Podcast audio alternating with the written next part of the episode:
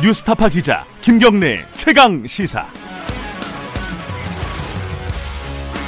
김경래 최강 시사 2부 시작하겠습니다. 4.15 총선 격전지를 가다 어, 연속 인터뷰입니다. 오늘은 수성을 대구 수성을 가겠습니다. 음, 여기가 대구 지역의 어, 유일한 어, 민주당 현역 의원을 아 갑입니다. 죄송합니다. 어, 현역 의원을 배출한 지역 아니겠습니까? 20대 총선에서요. 지난주에 어, 조영 의원을 인터뷰를 했고 이번 주에는 더불어민주당 김부겸 의원을 인터뷰를 해보겠습니다. 지금 대구 상황이 어, 이번 코로나19의 가장 큰 피해 지역이기도 하고요.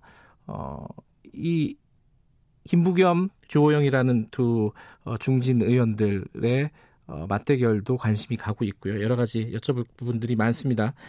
어, 미래 어, 더불어민주당 김부겸 의원 연결하겠습니다. 안녕하세요. 네, 안녕하십니까. 김부겸입니다. 대구가 지금 추가 확진자가 30명대 하루에 이 정도로 좀 잡혔잖아요. 분위기가 어떻습니까, 이제 대구는? 예, 어, 조금 추가 확진자 숫자가 줄면서 네. 시민들한테 막연한 어떤 공포 같은 것 예. 이런 것들은 조금 이제 줄어들고 있습니다. 예. 또 거리에도 조금씩 조금씩 사람들이 나오기 시작하고요. 네. 어, 그런데 이제 이 와중에서 다행인 것은 어, 정부가 그저께 대통령이 특별 전환 지역으로 선포를 했지 않습니까? 네. 그래서 앞으로 이제 감염병으로는 처음이거든요. 대구와 네. 예. 경북의 이제 경산, 청도, 봉화 지역을 그래서 국가적 차원에서 지원책을 펴겠다라는 그런 의지를 보였고요. 또 어제 또 국회에서 대구 경북을 어, 더- 정말로 어, 도와주기 위한 그런 예산안이 어, 추경 예산안이 통과됐기 때문에 어, 조금씩 국민들 마음이 또 시민들 마음이 조금씩 안심을 하는 것 같습니다. 그러나 아직도 네.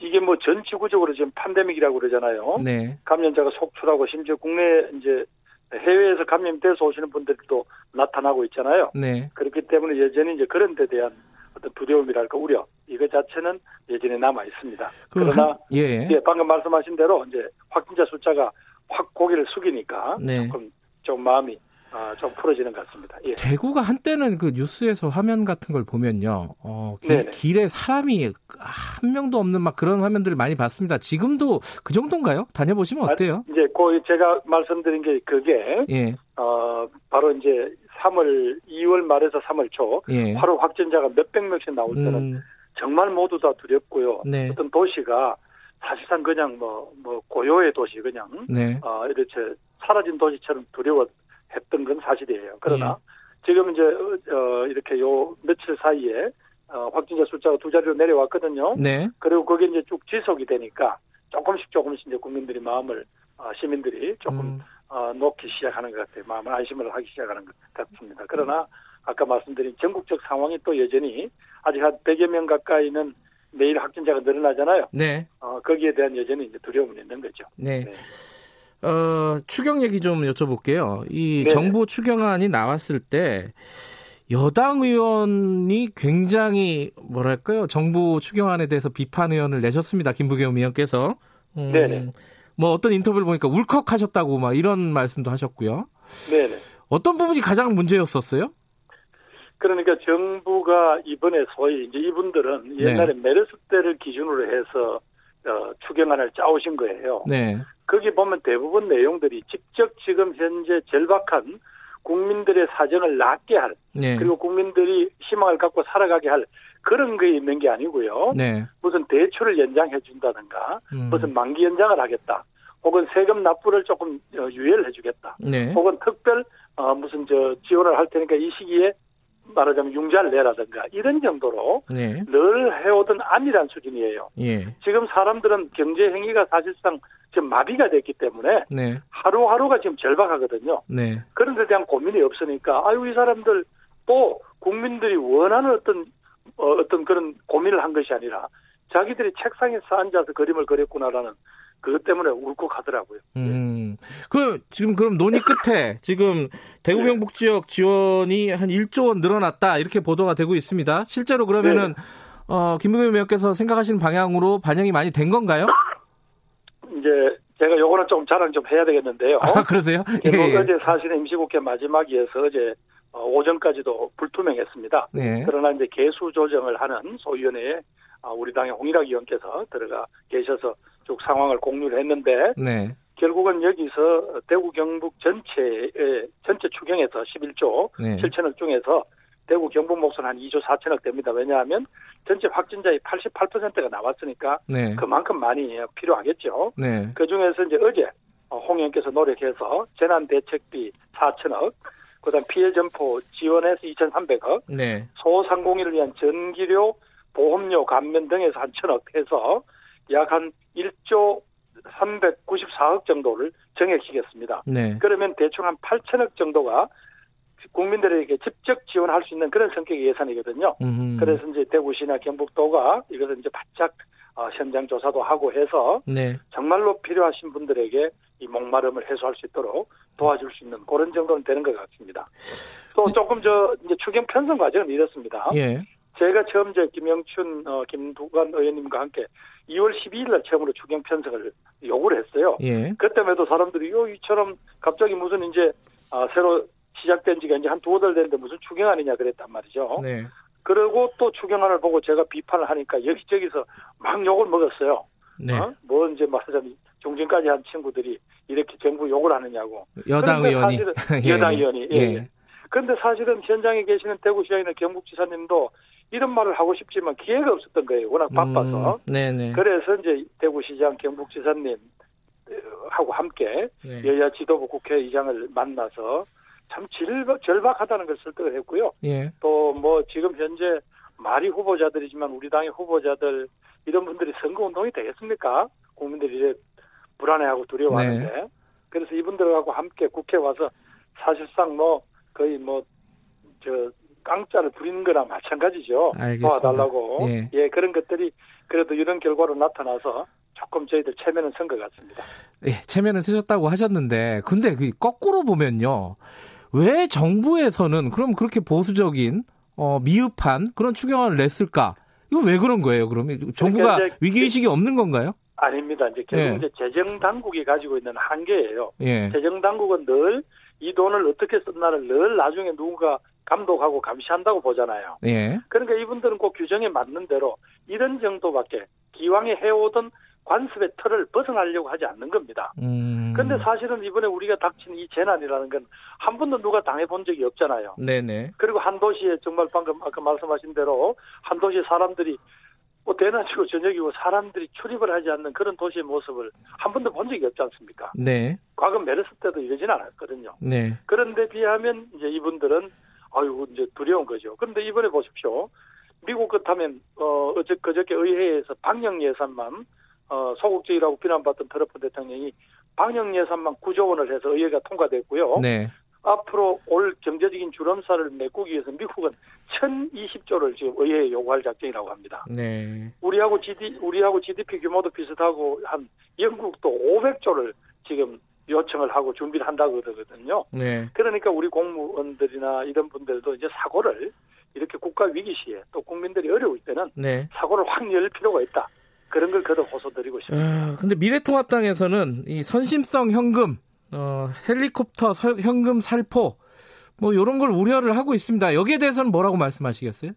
그러니까 이제 선거를 앞둔 시기라는 것 때문에 네. 어, 야당이 그렇게 이제 공격할 수는 있겠죠. 예. 그러나 이제 어제도 어려웠던 게 총액 규모 11조 7천억 은 그거는 손대지 마라. 그걸 더 늘리지 마라라고 하면서 그 중에서 또 특히 가장 피해가 큰 지역에 어, 지원을 집중하라 그러니까 얼마나 힘들었겠습니까? 네. 이처럼 이제 야당도 아니 지금 현재 이 위기 시에 국가를 구하는 정치권의 그런 결정과 합의가 어떻게 여당이 그 공을 독, 독점할 수 있겠습니까? 네. 여야 정치권 모두의 몫이지. 그래서 야당의 지도자들께서도 다들 국가의 지도자들 아닙니까? 네. 이럴 때는 좀 폭넓게 생각해 주셔야 돼요. 그리고 사실은 이렇게 경제가 한번 주름살이 오면요. 그거 회복하는데 하루 이틀 만에 안 되는 게 우리처럼 교역 국가들이 전 세계가 지금 문을 닫아 걸고 있지 않습니까? 방역 때문에. 네.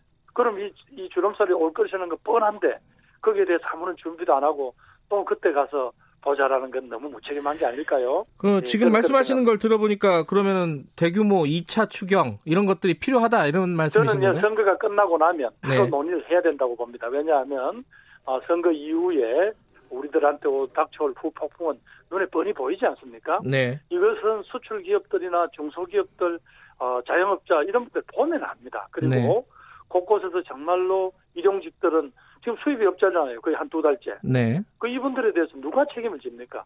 물론 사회 안전망으로 일부 보호를 할 수 있지만 그게 턱없이 부족하다는 것은 여야가 모두 다 알지 않습니까? 네. 예. 그 그- 호소를 드리고 싶네요. 그런 차원에서 그러니까 총선 이후 어 그리고 아주 급박한 상황 이후를 대비하자 대비하자 이런 차원에서 김경수 경남지사가 어 기본소득 재난 기본소득 얘기를 꺼냈습니다. 국민 1인당 100만 원씩. 이거는 어떻게 생각하십니까? 예, 이제 결국은 국민들께서 네. 왜 이런 이야기가 나오게 됐는지를 이해하시고 어떤 정도 공감을 해주느냐, 즉 사회적 합의가 있는가가 제일 중요하겠죠. 네. 이번 저 저희들이 어제 통과시킨 이 코로나 추경안에서 제일 제 그래도 우리가 주목해야 될 것은 네. 직접 국민들에게 지원하는 방식, 이른바 현금 지원이죠. 네. 그거는 이렇게 반영이 된 게 의미가 있다고 생각합니다. 음흠. 특히 이제 그중에 이제 직격탄을 맞은 지역의 영세 자영업자, 소상공인, 네. 취약계층에 직접 생계 생업 지원을 하는 거거든요. 요게 이제 중요한 사례가 될 것 같습니다. 결국은 이제 국가 재정을 뭘 해야 할 건가? 이렇게 모두 다 어쩔 수 없이 당황하거나 할 때는 지금 끌고 갈 수 있는 게 정부의 재정밖에 없거든요. 네. 이걸 해서 이게 긴급한 위기는 넘겨가는 것. 그게 음. 저는 어, 어, 재정의 역할인데 그런 점에서 재난 기본소득 문제는 아직은 사회적 합의가 좀 부족한 것 같지 않습니까? 네. 그래서 여러분 요 경험을 가지고 계속 토론해 나가서 국민들이 아, 납득을 할 수 있는 그런 수준까지 됐으면 좋겠습니다. 그, 그, 기본소득까지는 아니더라도요. 어, 영세 소상공인들을 위한 뭐 직접 지원이 예, 예. 이 전국적으로 진행이 돼야 되느냐 아니면 시급하니까 대구 경북부터 먼저 좀 현금 지원 이런 부분들을 추가로 좀 해야 되는 거 아니냐 어느 쪽이 더 지금 합리적이라고 그러니까 보세요?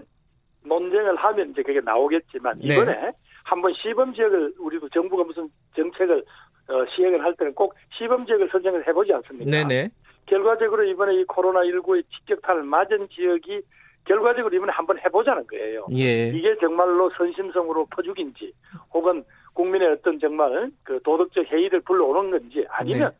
절박한 국민들에게 어떤 희망의 끈을 주는 건지를 이번에 한번 해보자는 거고요. 네 거기서 좋은 어떤 평가가 나오면 그때는 국민들도 납득하시지 않겠습니까? 음, 재난을 당해서 아무도 손버릴 데가 없을 때 그 국민들을 보살펴 주는 것이 저는 정부 임무라고 생각합니다. 알겠습니다. 어, 이 선거 얘기로 좀 넘어가 볼게요. 예. 네네.